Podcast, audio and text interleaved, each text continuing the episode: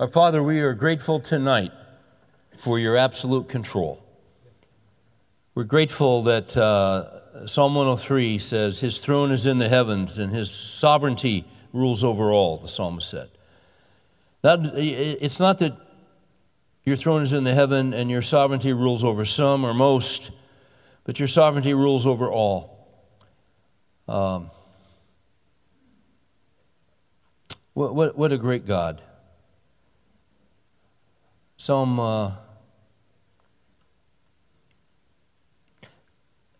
is it 115? I don't, it's, I'm blanking, but it, our God is in the heavens. He does whatever He pleases. We, we think that powerful people are doing whatever they please.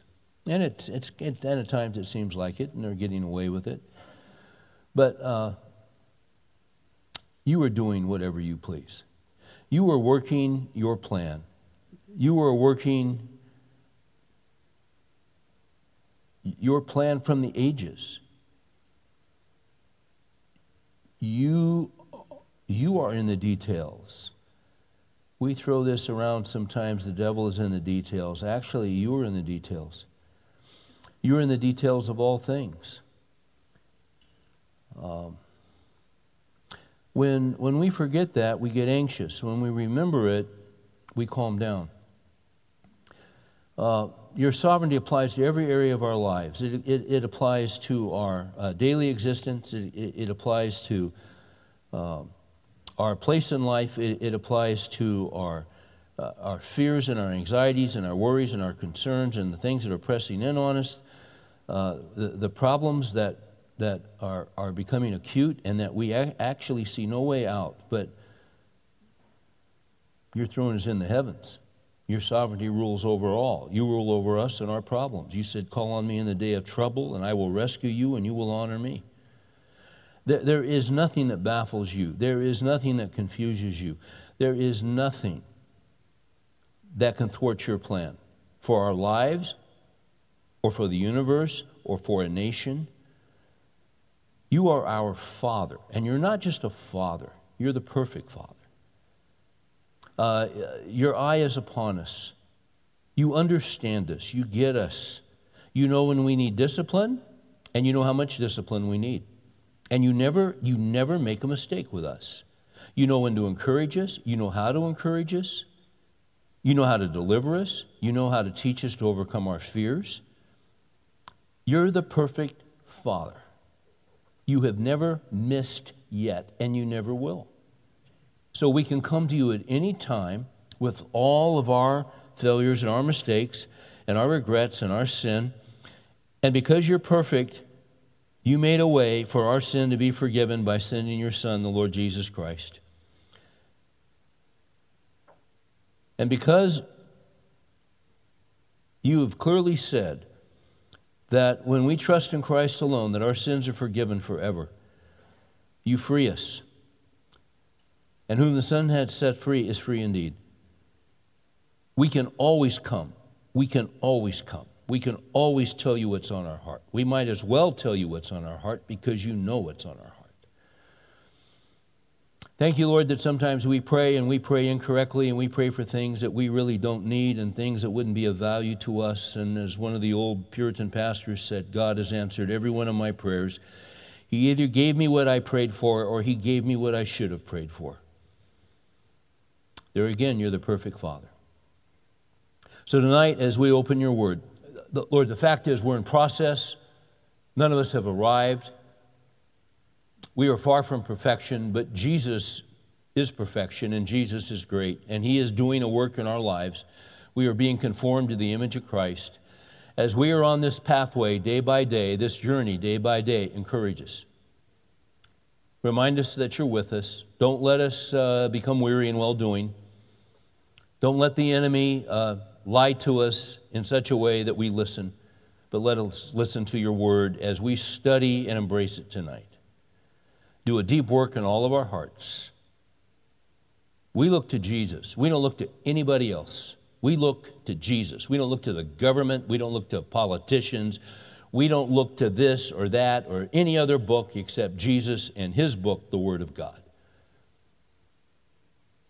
As we do that, do your work tonight in our hearts. We can walk out of here with a lighter burden than when we walked in. We ask in Jesus' name. Amen.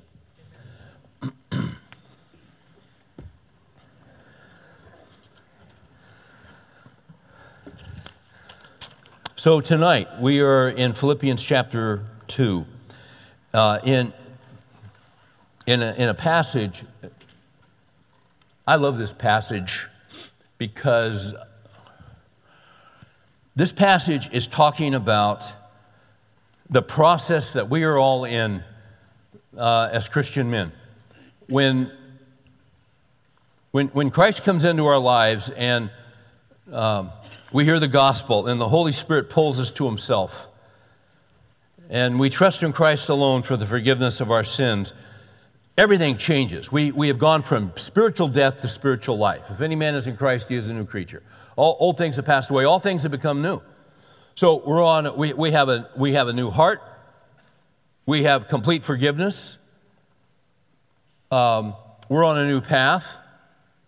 Instead of uh, us being uh, in charge uh, or, or in charge of our lives, and instead of us being our own gods, and before we come to know Christ, we, we are all idol worshippers, and our number one idol is ourself. Um, but now we say, along with David, the Lord is my shepherd, the Lord is my God, the Lord is my Lord, the Lord is my master. We're following Christ. Uh, and, and this is a process. Salvation is a process, and there are pieces to salvation. Um, I'm getting ahead of myself already. So I want to go to Philippians 2, and I want to read, we're going to cover um, a chunk of Philippians 2 tonight from verses 12 down to the end of the chapter in verse 30. Some of it I'm going to helicopter over, but, but I want to really focus on what we'd see in the opening verses, beginning with verse 12 and 13. So then, my beloved, just as you have always obeyed, not as in my presence only, but now much more in my absence, watch this, work out your salvation with fear and trembling. For it is God who is at work within you, both to will and to work for his good pleasure. Uh, that's a fascinating statement. Work out your salvation with fear and trembling, for it is God who's at work within you. Now, first of all, let's notice what it doesn't say. It doesn't say work for your salvation, it says work out your salvation. In Ephesians chapter 2, verse 8, for by grace you've been saved through faith, and that not of yourselves, it is the gift of God. Watch this, not as a result of works. So, uh, most people, their concept of being a Christian and following Christ has to do with good works, okay? And you do enough good works, and when you die, if the good works, they put you in the old scale thing, you know, the balance. And if the good works outweigh the bad works, then you're in. Well, the bad news is uh, we're, we're all in trouble because um, what God requires, God requires 100% perfection. You, you, you, could be perfect for 50 years, and uh, one minute before you die, a nurse could come in and spill hot tea on you, and you curse. That's tough luck, Charlie. Say, that's a pretty high standard. It's a high standard. But you don't need to wait till one minute before you die to break the standard. You see, and, and, you, and you say, well, God has a very strict standard. Actually, He does have a very strict standard, but you have your own standard. And, what's interesting is we break our own standard all the time. Okay. It doesn't say work for your salvation. Salvation is a gift of God. Uh, when you understand that salvation is by grace alone, I remember um, I, I, remember several years ago, uh, not several years ago, several decades ago, uh, actually, there was some, uh, I, I, was teaching, I was, I was a college intern in a church while I was in seminary. And there were some girls that were going to a college, and in their dorm, some, some Mormon missionaries had come through, and we're meeting with them. And, and so these girls came to me, and asked me if I would meet with them, and I had my, my friend Robert Lewis. I said, well, Robert, you, you got time? Let's go down there and talk with these guys. So the girls were there, and the two guys were there, and we talked for maybe two and a half, three hours. And um, so the, the two guys of the Mormon faith gave their presentation of what Mormonism is and who Christ was and all that. And then we gave the gospel that salvation is by faith alone and Christ alone, by grace alone. Ephesians 2 8. And as we were discussing, I said to, the, I said to them, I said, the thing is, here's what it is that when, when Christ died on the, sin, on the cross, how many of my sins were future? They were all future. So that means as I'm here tonight, my past sins have been covered, my present sins have been covered, and the sin I've yet to commit has already been covered because Jesus paid it all on the cross. And He's adopted me into His family. And that is a position I cannot lose. And it, it's, all, it's all grace, it's all free grace, it's all sovereign grace. And one of those young guys, they were in their early 20s, one of those guys said, That's incredible. I'll never forget. He goes, That is incredible. He never heard that before. He said, I wish I could believe it. I said, You can believe it because it's right here. And then his buddy started, you know, really interesting. He was amazed by that. He was amazed. And until you're amazed by grace, I don't think you really understand grace. And when you understand it, it takes such a load off. For by grace you've been saved through faith, that out of yourselves. So here he is saying to those who have been saved, he's writing to the Philippian church, Christians, they know the Lord, they've been redeemed, they've trusted in Christ alone he says to them, Work out your salvation with fear and trembling, for it is God who is at work within you, both to will and to work for his good pleasure.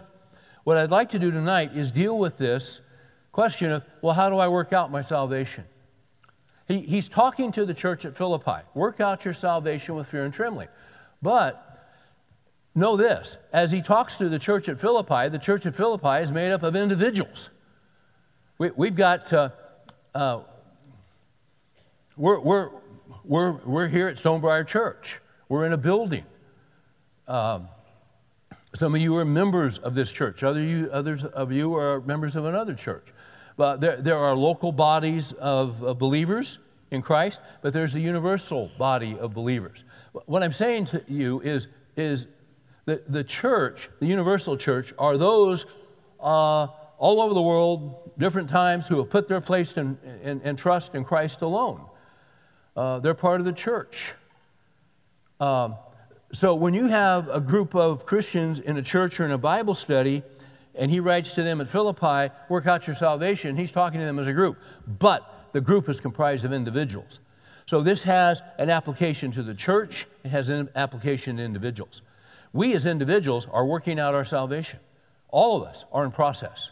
All of us, as we're walking with the Lord and following the Lord Jesus, and He's our shepherd, We've settled that issue. We are now walking with Him and we're trying to work out what He's doing in our lives because He's doing something in our lives. And it's major league stuff and it's important stuff. And it covers every facet and aspect of our lives. Work out your salvation with fear and trembling, for it's God. God is at work within us, both to will and to work for His good pleasure. So this is something we want to pay attention to. This is something we don't take lightly. Um, As we deal with this, I want to say something about salvation. I want to go into a little bit more on salvation. We tend to think um, when someone says they've come to know Christ or they've been saved from their sin, we tend to, and, and sometimes people will have conversations uh, on this date, this is when Christ came into my life, and I would say, and they can peg it. It's very exact. Others, Others who really have a walk with Christ, there's no question about it. It's interesting, some have a little more difficulty pegging the date because it was sort of a process. And it was, it was not, it was like, anyway, God works in different ways, but He brings us. Okay. Uh, salvation is more than just the moment you trusted in Christ alone for forgiveness of sins. Salvation, that's salvation, but salvation is more than that. Uh,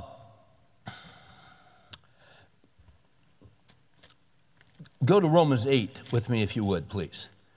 There is a package to salvation. Uh, you, you'll see some terms in Scripture. You'll see justification, you will see sanctification, and you will see glorification.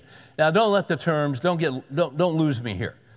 Justification is what happens when you hear the gospel and the Spirit of God pulls you to Christ and your eyes are open, you say, Lord Jesus, come into my life.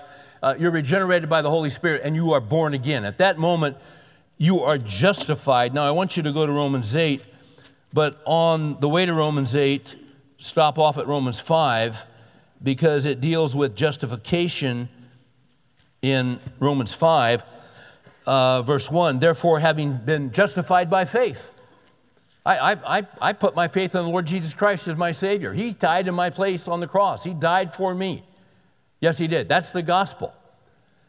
Uh, Romans 10, if you confess with your mouth Jesus is Lord and believe in your heart that God raised him from the dead, you shall be saved. So when we trust in Christ alone, we are justified. We are made right by, before God by what Jesus did on the cross on our behalf. Okay? That's justification. Therefore, having been justified by faith, we have peace with God. Now, now there is utter peace with God because God has anger towards sin. And before I come to know Christ, I am I deserve the wrath of God, but the wrath of God for my sin, which should have come on me, was put on Jesus. So that's justification. Then there's something called sanctification. Sanctification is what happens after I trust in Christ. To be sanctified is to be set apart. So as I'm as I now that I belong to Christ, if any man is a new if any man is in Christ, he is a new creature. Old things have passed away; all things have become new. I have been set apart from my old life, and now um, I'm set apart for Him. You see, I belong to Christ. So this is going to be my Christian life and my Christian walk and my Christian journey on this earth. It is a process. Okay? It's where we learn to grow in grace, and it's the process by which we go from immaturity to maturity. So it's a process. It, it, the growth is usually slow. It involves all kinds of different things, just as watching our babies grow into adults. Okay, that's sanctification. Then there's glory, and this is all part of salvation. Glorification is what happens when you die. And um, when Christ returns on the resurrection day, and to be absent from the bodies, to be present with the Lord. When we die, we go to heaven. When Christ returns, we'll receive new bodies, and that's glorification. So you see how it's all covered? Justification is when I receive Christ, I receive eternal life, my sins are forgiven. That's justification. Sanctification is being set apart now as I walk through life with Christ and I'm just living my life and I'm following Him and I'm growing in grace. Okay, where we are right now, we're in sanctification. When we die, we're heading for glorification. That's all salvation. Salvation is a package deal. It's just not the moment that you heard the gospel and responded. That's important. It's a package. Romans 8. Uh, there is a chain to salvation, there's a process to salvation, okay? That happens before we ever trust Christ. It's pretty wild. so in Romans 8, you know the verse, Romans 8 28, which is a phenomenal verse. And we know that God causes all things to work together for good to those who love God, to those who are called according to his purpose. That's those who are following Christ. Okay? What a great verse. Everything in my life, whatever happens to me, God somehow, some way will make it work for my good. Okay? Now, we tend to stop right there, but don't stop there because now it's going to explain how that works. We know that God causes all things to work together for good to those who love God, to those who are called according to his purpose, for those whom he foreknew. Or to those, the idea here is those who he foreloved. You'll see sometimes, like uh, in, in, in, older translations of the Bible, when speaking of uh, a man's relationship, sexual relationship with his wife, and Abraham knew Sarah. You've seen that, haven't you? It's talking about a love, it's a deep love, it's an intimacy between a man and a woman, between a husband and wife. See, he knew Sarah. God foreknew you. See, oftentimes we've been, we've been taught, many of us, oh, well, yeah, what God did, He looked into the future to see who would, who would choose Him. And because we chose him, oh, he chose us. That is the exact reverse of what the Bible teaches. We love him because he first what? Loved us. We got it reversed. We think he loves us because he looked in the future and saw that we loved him and now he loves us. That's absolutely contrary to Scripture. Those whom he, what is it? Those whom um, he foreknew or those whom he foreloved. He loved you before you were ever born. You see? Those whom he foreloved, he foreknew, he also, watch this, predestined to become conformed to the image of his son. We've said this before in here. A lot of Christians in our age don't like the word predestination. It really has a bad vibe for them. You see? Okay, I, that's, that's fine if you don't like the word predestination. But let me ask you this How many of you guys believe that God has a plan for your life? I'm curious. Okay, you believe in predestination. Because that's what it means. God has a plan. And I'm, I'm going to tell you something. You can't go to heaven without being predestined. You want to be predestined. You want to be chosen. You want to be elect. Okay? You say, but what about my will? Uh, yeah, I know. I get that. We'll talk about that a little bit here. By the way, what about your will? You were dead in your trespasses and sin, Ephesians 2 1. Well, I have a free will. Actually, your free will is dead because your free will is captive to your and slave to your sin. And you're dreading your trespasses and sin. That's Ephesians 2 1. Dead men can't choose to become alive. So Ephesians 2 1, keep your place in Romans 8, but Ephesians 2 1 says, And you were dead in your trespasses and sins. But even when we, even when we were dead, He made us alive. He made us alive. Because he, if, if, if it was up to us to choose, we would never choose Him because Psalm 14 says, There is no one who seeks God. There is no one who does good. God's looked over all the sons of the earth. There is no one who seeks Him. By the way, if someone is seeking Him, it's because He is seeking them and bringing them in.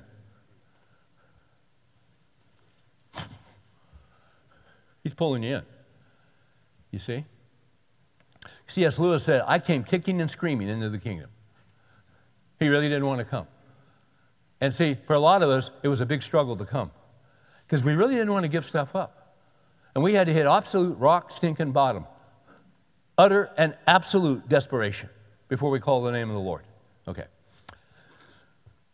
Those whom he foreknew, he also predestined to be conformed to the image of his son, so that he would be firstborn among many brethren. And those whom he predestined, watch this, he also called. Jesus said, Many are called, but few are chosen. Jesus also said in John 6, All that the Father has given me will come. Uh, those whom he predestined, he also called. And those whom he called, he also, watch this, justified. And those whom he justified, he also glorified. You see, guys, this is a package.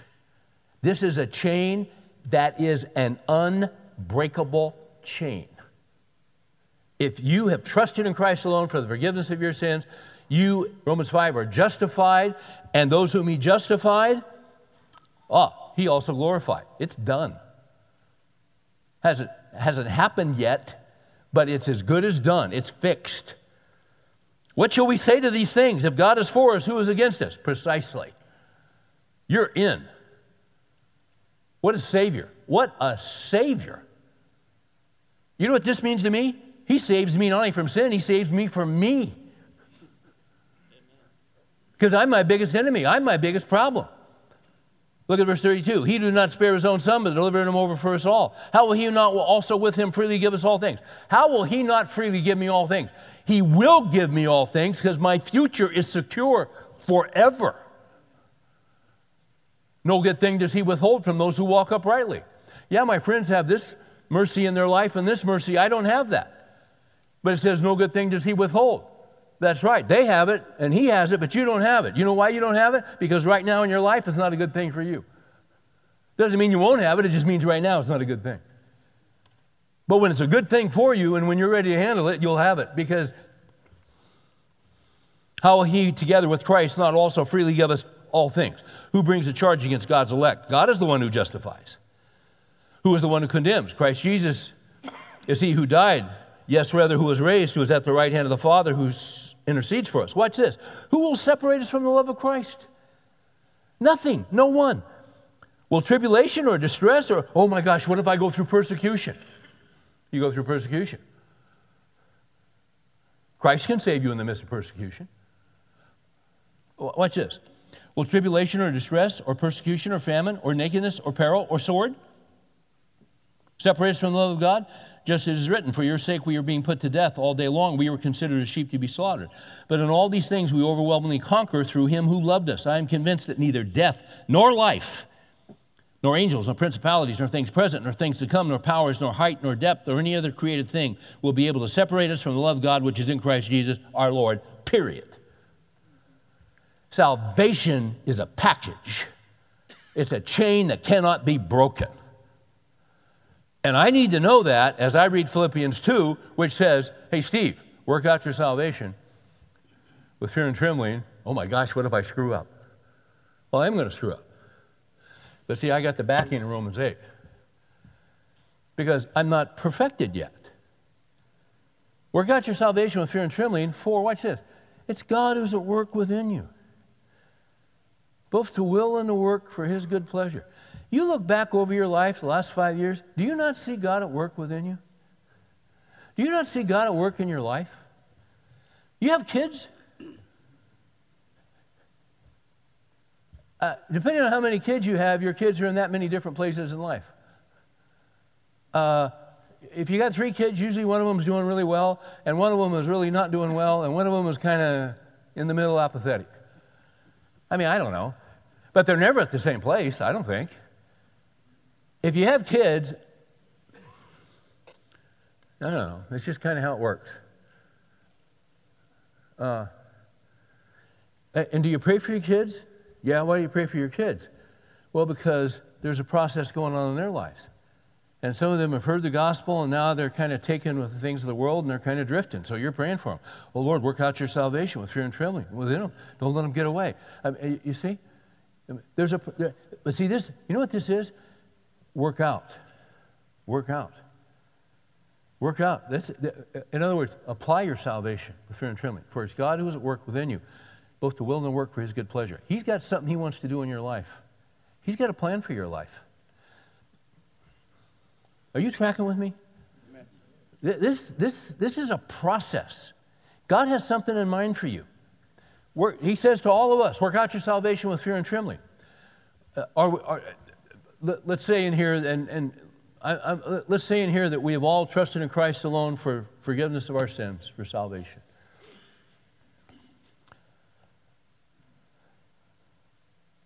So work out your salvation with fear and trembling.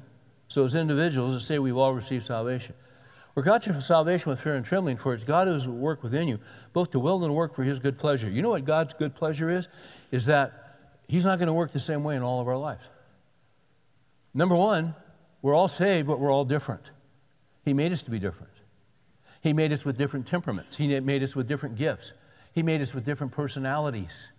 He, he made us with different skill sets.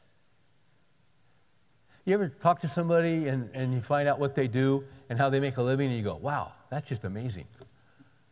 That's incredible. Every once in a while, somebody does something really, really unusual. Well, how do they get into that? Well, they have a skill set that's really rare. You see? In other words, the guy sitting around you, God has a plan for guys around you that are Christians, but He's got a different plan. He's going to do something different in everybody's life. Because you see in Ephesians 2, when it says, For by grace you've been saved through faith, and that not of yourselves, it's a gift of God, not as a result of works, that any man should boast. Watch this. For we are His workmanship created in Christ Jesus for good works, which God prepared beforehand that we might walk in them. See, the good works in the package that you got with salvation, not only forgiveness of sin, but then God has good works in mind for you to do. But the good works you, that God has in mind for you to do are totally different than the guy sitting next to you. Because you have different gifts and you have a different calling, and He wired you differently. And he's going to he uses us in different ways. That's the body of christ. No one has all the gifts. We need each other. So the question is um, how do i work out my salvation? I think there are four things in this text that tell me how to work out my salvation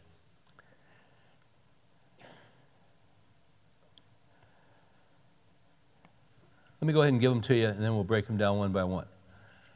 Uh, how do I work out my salvation with fear and trembling? Number one, be teachable.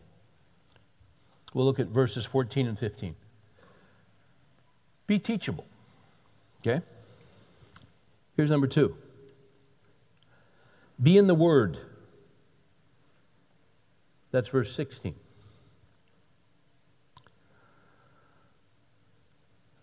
Number three, pray.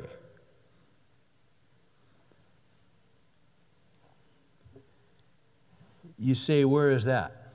Well, I'll show you where it is. I'll, I'll, I'll reference that a little bit later. Number four, listen to mature leaders. Listen to mature. So, how do I work out my salvation? With fear and trembling? Be teachable, be in the Word, pray, listen to mature leaders. Um,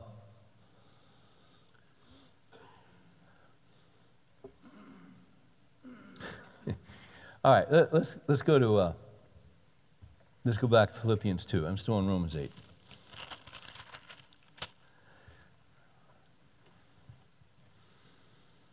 So be teachable. Let's pick it up in 12. Work out your salvation with fear and trembling, for it is God who is at work within you. And He is at work within you. The Spirit of God is in you, both to will and to work. Watch this for His good pleasure. For His good pleasure. Now, watch this. Do all things without grumbling or disputing, so that you will prove yourselves to be blameless and innocent children of God above reproach in the midst of a crooked and perverse generation, among, you, among whom you appear as lights of the world. Um, I want to go back to verse 14.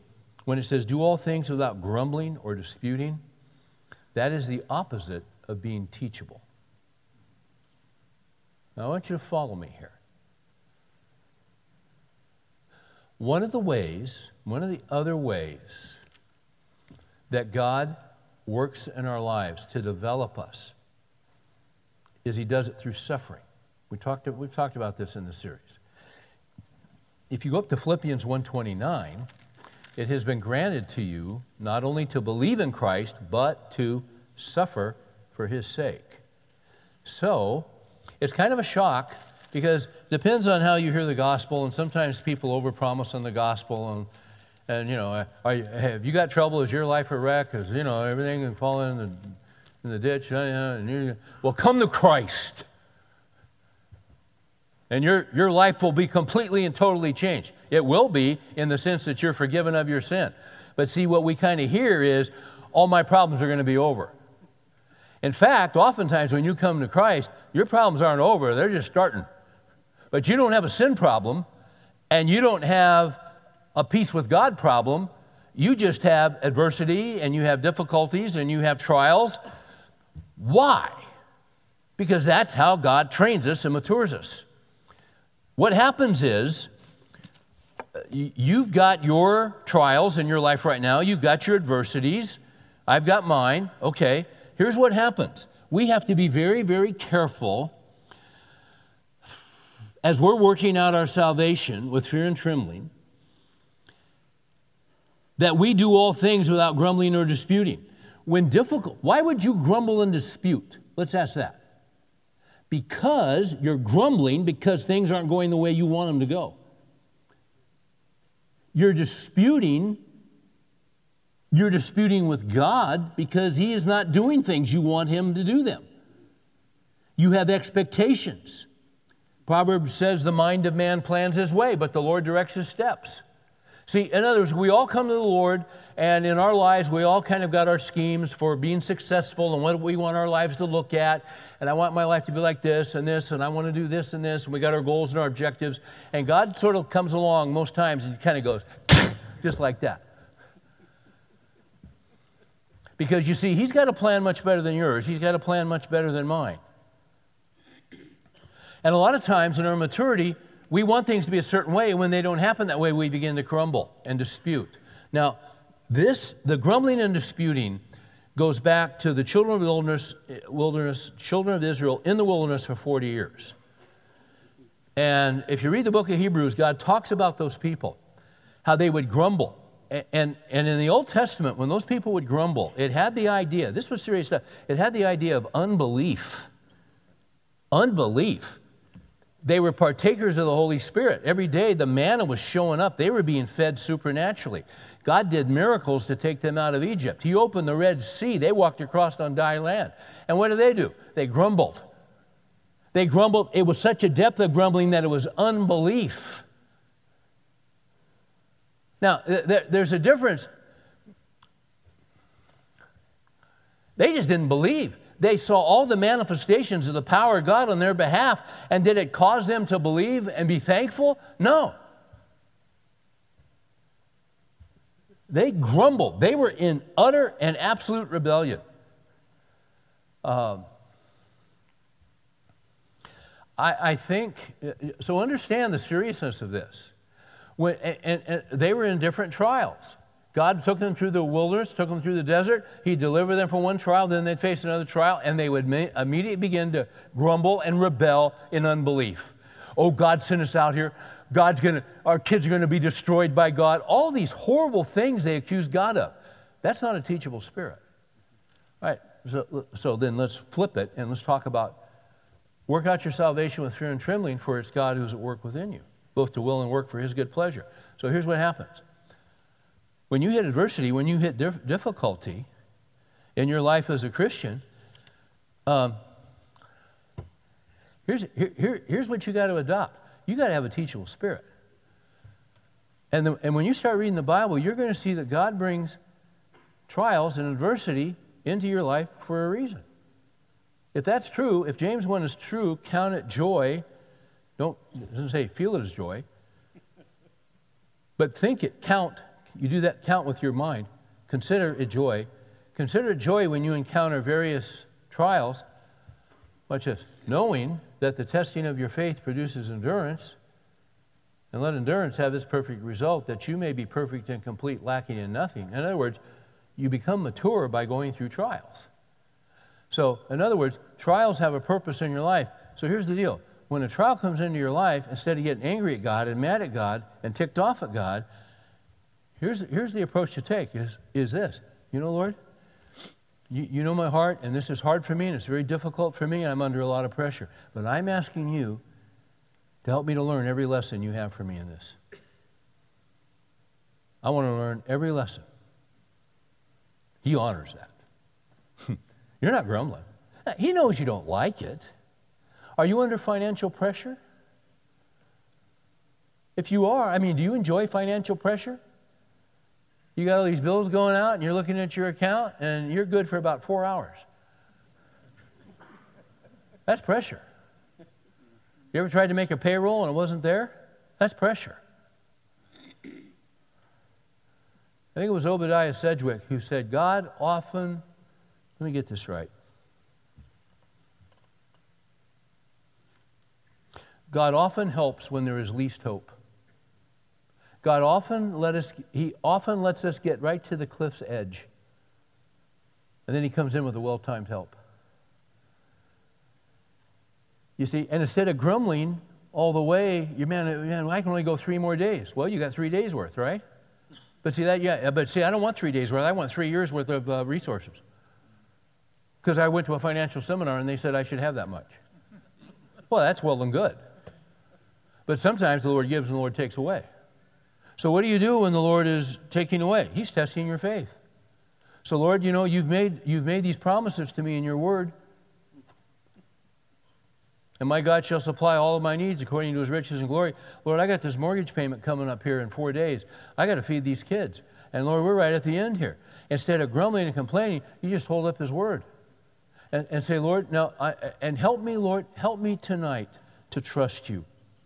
Help me to trust you, Lord. Help me to sleep. Help me to Psalm uh, 37. Trust in the Lord and do good. Dwell in the land and feed on his faithfulness. You know, Lord, I, I'm going to feed on your faithfulness. What I'm trying to do here, Lord, is store up grace for the next three, four days, for the next three years. But see, he doesn't want you storing up grace because his mercies are new every morning. So, Lord, keep me teachable. Am I making any sense at all? See? So, some of you guys know that last year we sold our property. We've been there 18 years. And uh, it, it was, it, I look back on you look back and you see, you see God's hand working out your salvation. I had no intention of selling that property. Uh, but my son Josh had come to me and he said, Dad, John and I, his older brother, we've been talking and all this, and we've been talking about you and mom. And he said, Dad, have you thought about selling this property? It's a great place. We love it, but it's 20 acres and a lot of work, a lot of repair, and a lot of expense. And Dad, you're getting old and you're falling apart and you're going to die. I mean, he didn't say that, but that's what he, it was kind of what, what he was saying. He said, You know, Dad, you got a few weeks left here, Dad. But he, he said, Dad, have you guys thought about, have you and mom thought at all about selling? And I said, Well, actually, we, we, I mean, we've talked about it from time to time over the years, but we haven't talked about it in a while. And he said, Dad, I, John and I would really like you to think about this, and you and mom to pray about it. He said, You know how hot this market is? And I said, No, I don't. And he started telling me. I said, Oh, that's really interesting. I said, Okay. And we talked for 45 minutes an hour. I said, Okay, I'll talk to mom. And I mean, he was, it was heartfelt from both of the boys. Well, so I don't know, a couple weeks later, three weeks later, Mary and I are talking, and she said, You seem kind of you, you seem kind of depressed. And I said, I'm not depressed, I'm just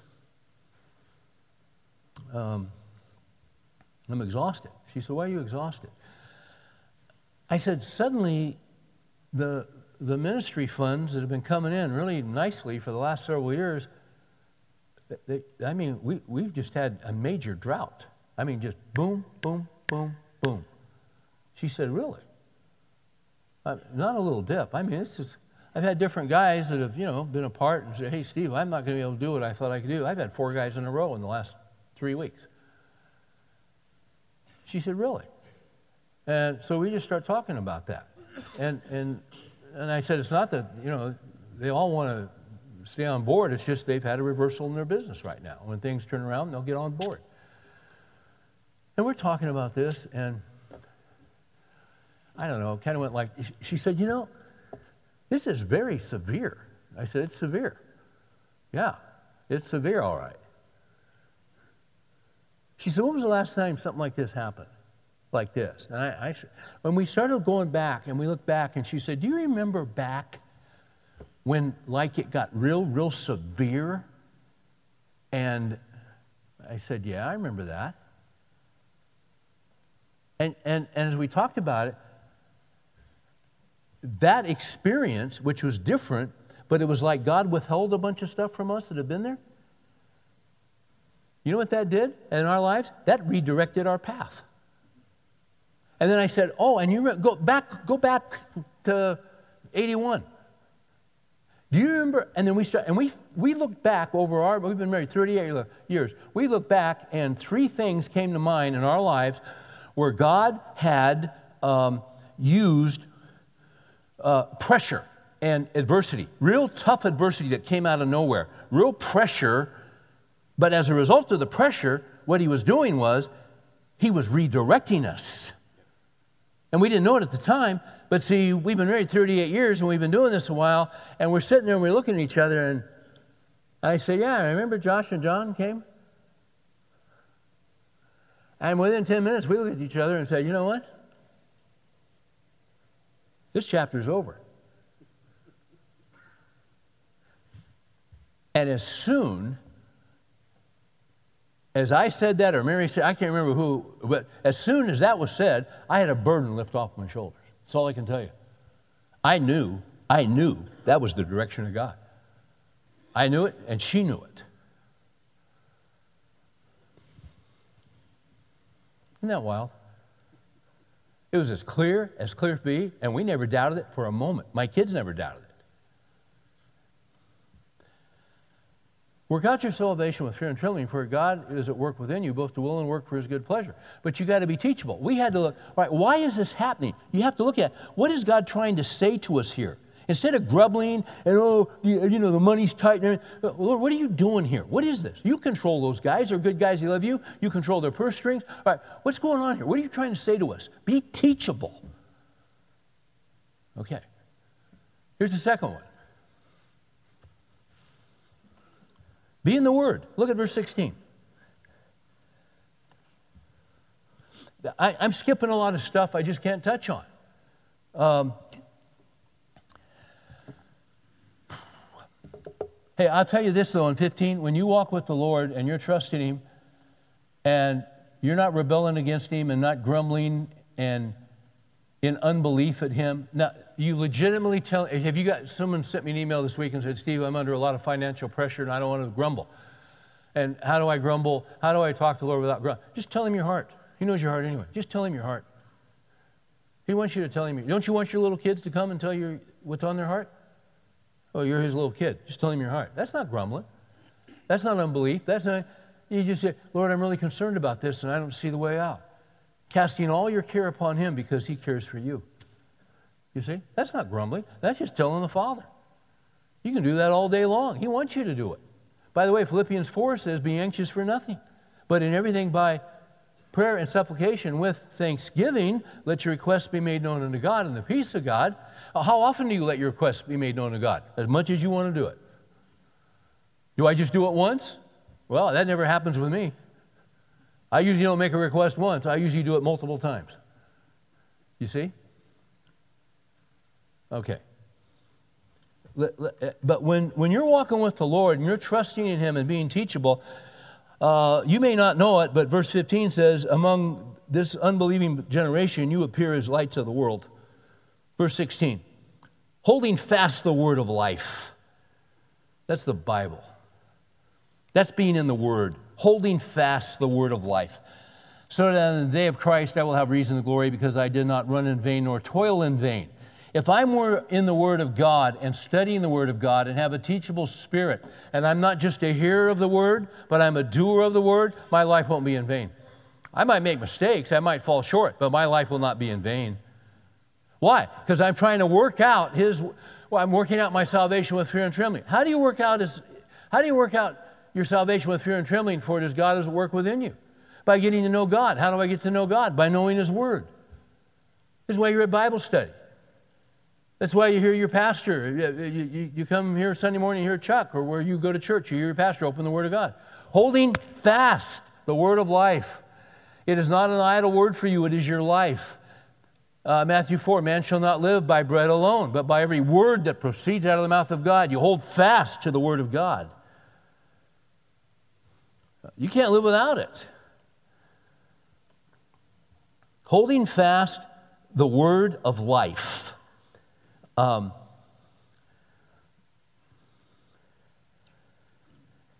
it, it's Psalm 1, is what it is. It's Psalm 1. When you hold fast the word of life, here's what's happening. Uh,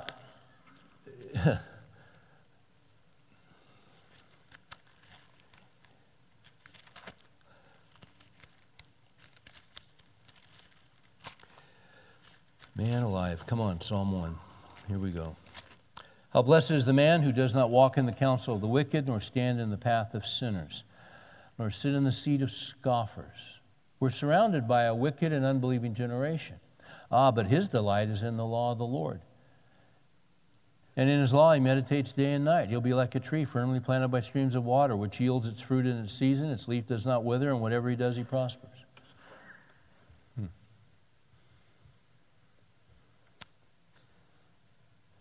How do I work out my salvation? See, and, and your salvation, it's, it's your life. You, you, you're following Christ. He saved you. Now you're walking through life. You're following the Savior. And, and so we, we hit these different decisions in life. Well, I met this guy, you know, I'm thinking about marrying her. All right, what's her character like? Does she love the Lord Jesus? Is she under the authority of the Word? Is she always, is she always uh, um, debasing the Word of God? Is she always questioning the Word of God? Does she not believe the Word of God? If she doesn't believe the Word of God, she doesn't believe Jesus. Is she under the blood of Christ? Is she under the authority of Christ? Actually, no, she isn't. Well, then you should have nothing to do with her. Why would you even consider marrying her? She is not in the faith. You are not to be unequally yoked. You're to find a woman who loves Christ the way that you love Christ. You see? Now, if you're not in the Word, you're not going to know that. But we're really having struggles and it's not working out. That's because you're unequally yoked. You see? So wait and find a gal that loves the Lord. You say, I really have a desire to be married. Yeah, that's a godly desire. But you got to find someone who knows the Lord. You see? Well, she's really a neat girl. She may be a neat girl, but she doesn't know the Lord. So you have no business moving ahead in the relationship with her. That's unwise. You're asking for trouble. Why would you want to listen? It was it was it was women who undoubtedly had some real appeal that brought Solomon down because they didn't have a love for God in their heart. Had no intention of saying that, but I said it.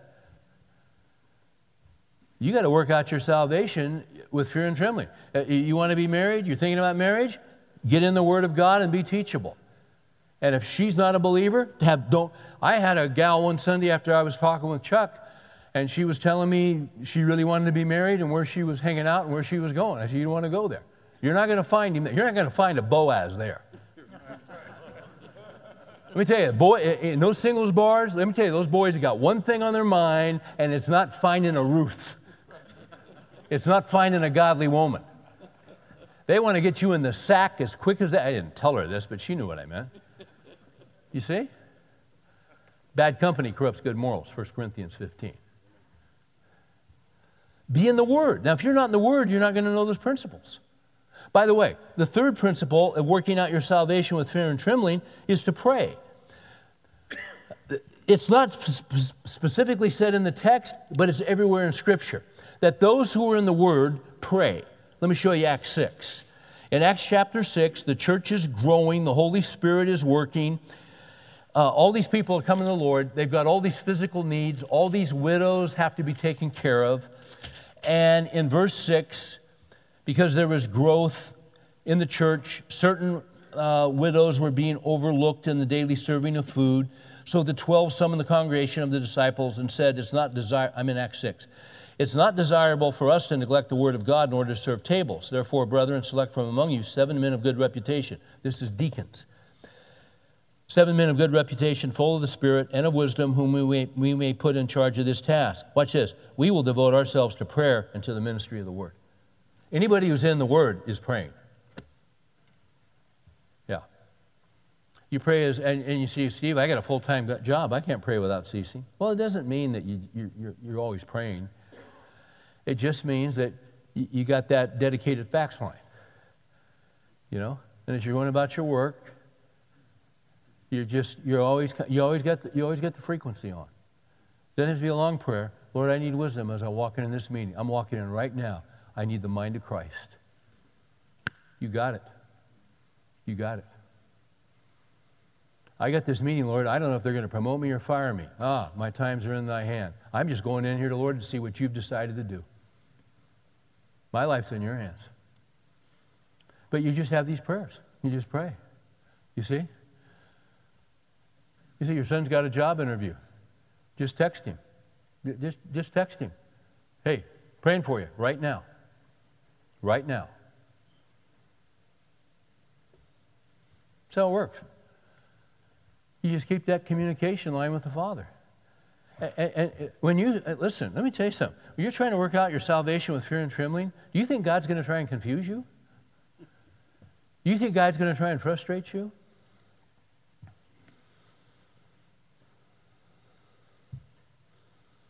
We went to a this weekend.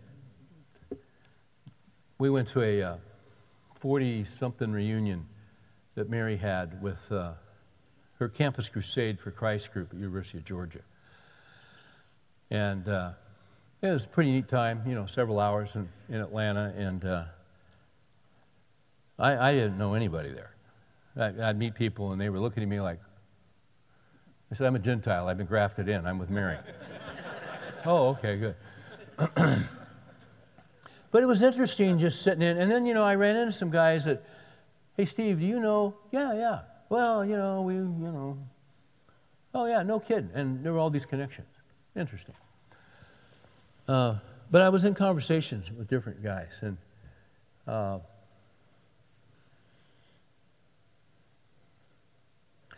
it was interesting who married who. It was interesting in that group who wanted to marry who, and it didn't happen. But one of those who wanted to marry her, that's who I wound up marrying. You see? And it was kind of fun because they, Mary and this other guy, sharp guy, they dated for years. I, I knew all about it. Had great time with him, great guy, sharp guy. it was just interesting. And, and I'm sure there's a period of time where there were people in that room who were praying, Lord, show me what you want to do, show me what you want to do. And they had, and they had hopes and they had dreams, and it didn't happen. You see?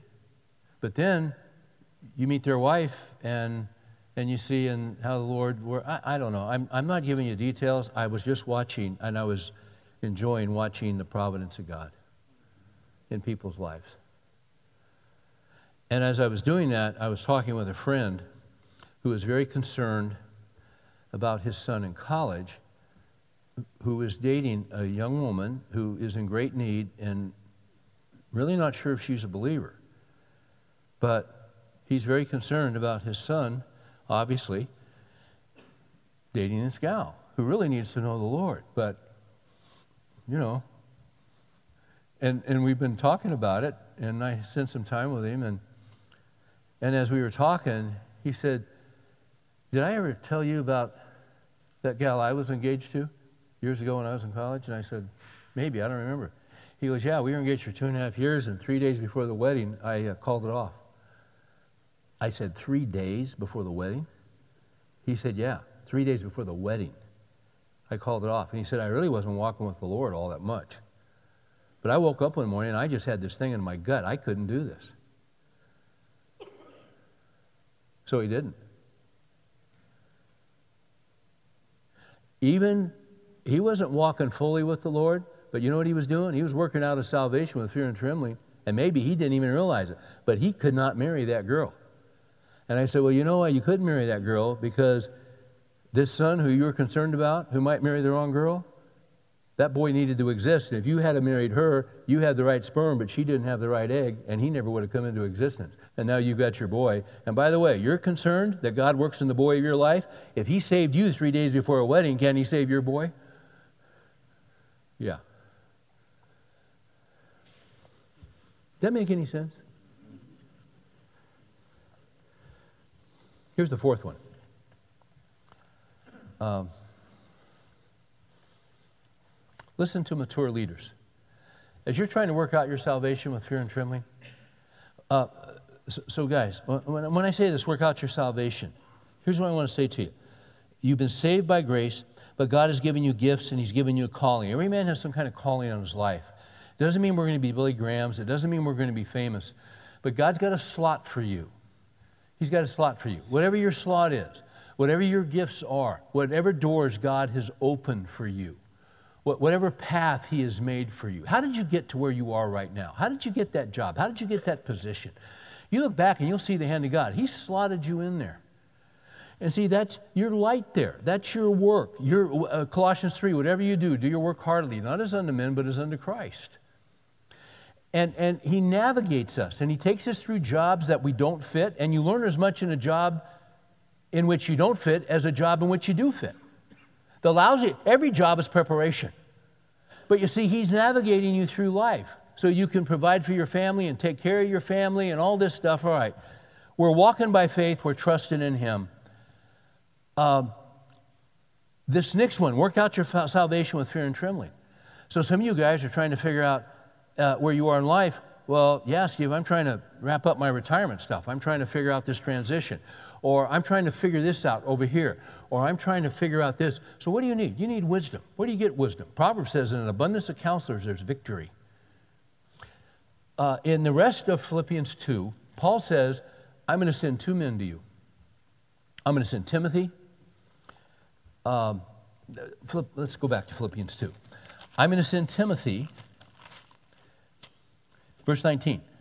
But I hope in the Lord to send Timothy to you shortly so that I may be encouraged when I learn of your condition. Watch this. I have no one else of kindred spirit who will genuinely be concerned for your welfare, for they all seek after their own interests, not those of Christ Jesus. But you know of his proven worth. He's a proven mature leader. By the way, what Timothy is doing, remember earlier in Philippians it says, Have the same mind in you which was in Christ Jesus? Have a, have a mind of humility. Peter had, uh, Timothy has the mind of humility. I can trust him because he's going to come and not try to serve himself, he's going to serve you. And then he mentions a guy, Epaphroditus, in verse 25. I thought it necessary to send you Epaphroditus, my brother and fellow worker and fellow soldier, who is also your messenger and minister to my need. He was longing for you all and was distressed because you had heard that he was sick. He was sick to the point of death, but God had mercy on him. Not only on him, but on me, so that I would not have sorrow upon sorrow. Um, 29, receive him in the Lord, and all men like him in high regard, because he came close to death for the work of Christ, risking his life to complete what was deficient in your service to me. One of the ways you sort out, one of the ways you um, work out your salvation with fear and trembling, for it's God's work within you, is consult godly men, consult godly leaders. Say, hey, I'm working on this. Can I get some wisdom from you? What do you think? Let me lay out this scenario. I'd appreciate your wisdom and your insight. You ever do that? It's wonderful. It's absolutely wonderful. You can't live the Christian life by yourself. There are guys that are skilled, that are gifted. This could be a pastor. Doesn't have to be a pastor. It's a guy that's walking with the Lord. Maybe a guy that knows your world. Maybe a guy that knows you. Maybe a guy that knows your, your, uh, your industry, where you are in life. And get wisdom from a guy like Timothy or a guy like uh, Epaphroditus. You see, God at key points will bring key people into your life. Listen to them. Listen to them. There have been some guys that God has brought into my life at, the, at just significant moments that have made all the difference for me as I was making a critical decision. Because I'm trying to work out my salvation with fear and trembling. Should I go this way or should I go this way?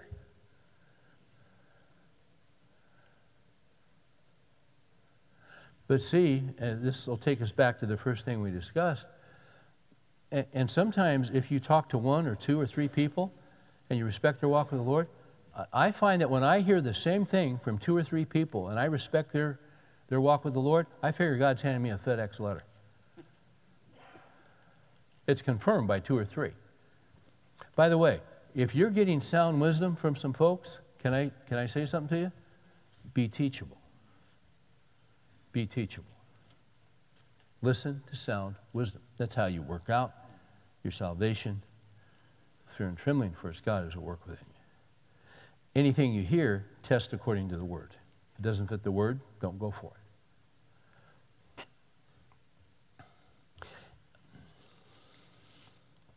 We all have a sphere of influence, and I'm done. We all have a sphere of influence. You have your sphere, I have mine. When I say sphere of influence, you have your home, your physical home where you live. You have your family. Those, maybe some of you have kids at home, maybe you have kids married and away from home. You have extended family, okay.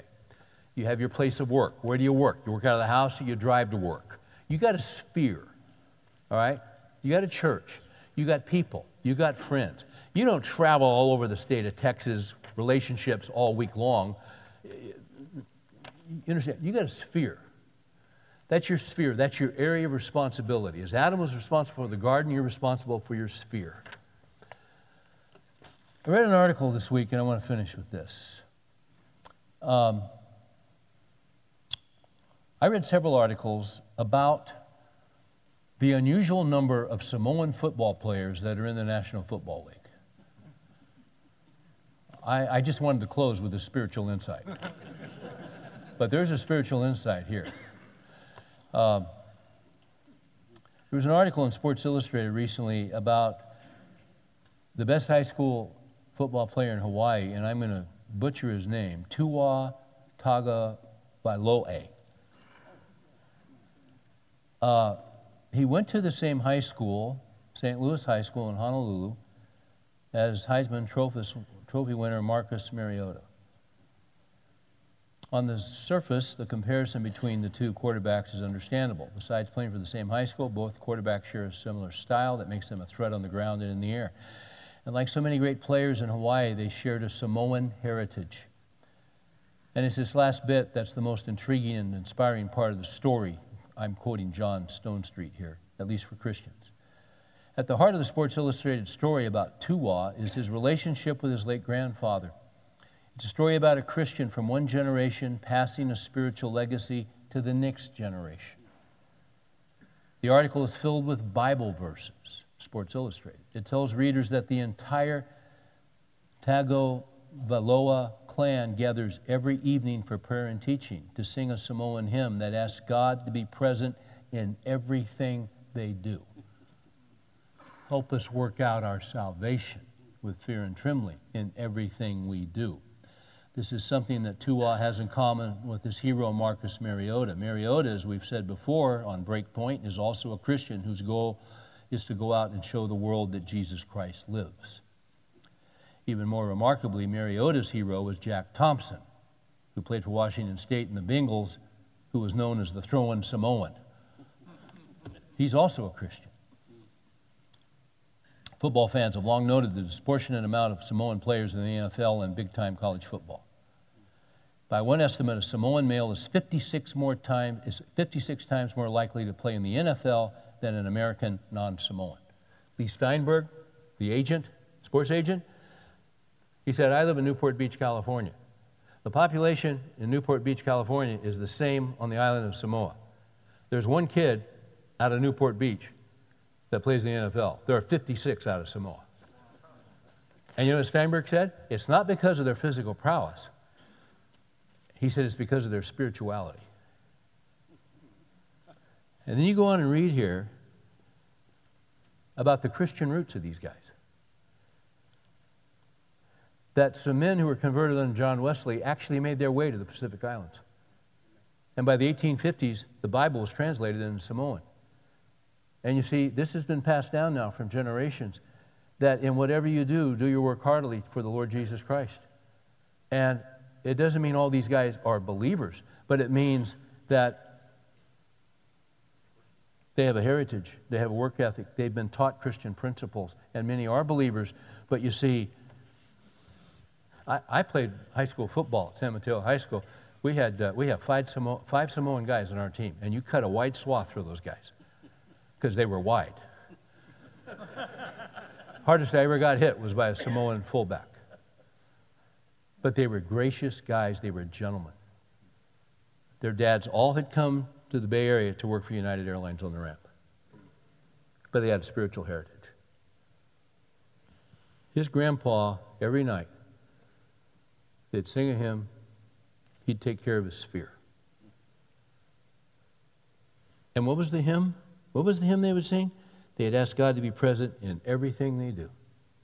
That's working out your salvation with fear and trembling, for God is at work within you, both to will and to work for his good pleasure. Let's pray. We're all in process, Lord. We think the little things we do don't count.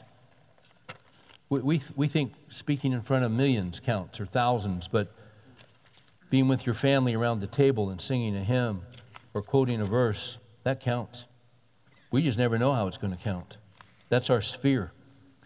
And even as we sing those hymns and even as we quote those verses, we're all trying to work stuff out in our lives right now. Some guys are trying to work out what medical treatment they should, they should seek for their wives or for themselves. Some guys are trying to figure out their next career step. Some guys are in a really tight spot with a business they've started, and Lord, the funding is just dried up. I pray that you will, as the psalmist said, answer them quickly. They are in distress. Could be a hundred different things, but Lord, we're trying to work it out. But we come to you because we have nowhere else to go. Help us to go home and rest. Help us to sleep. And we thank you that we'll wake up with brand new mercy waiting for us, hot out of the oven. We're thankful for this. In Jesus' name, amen.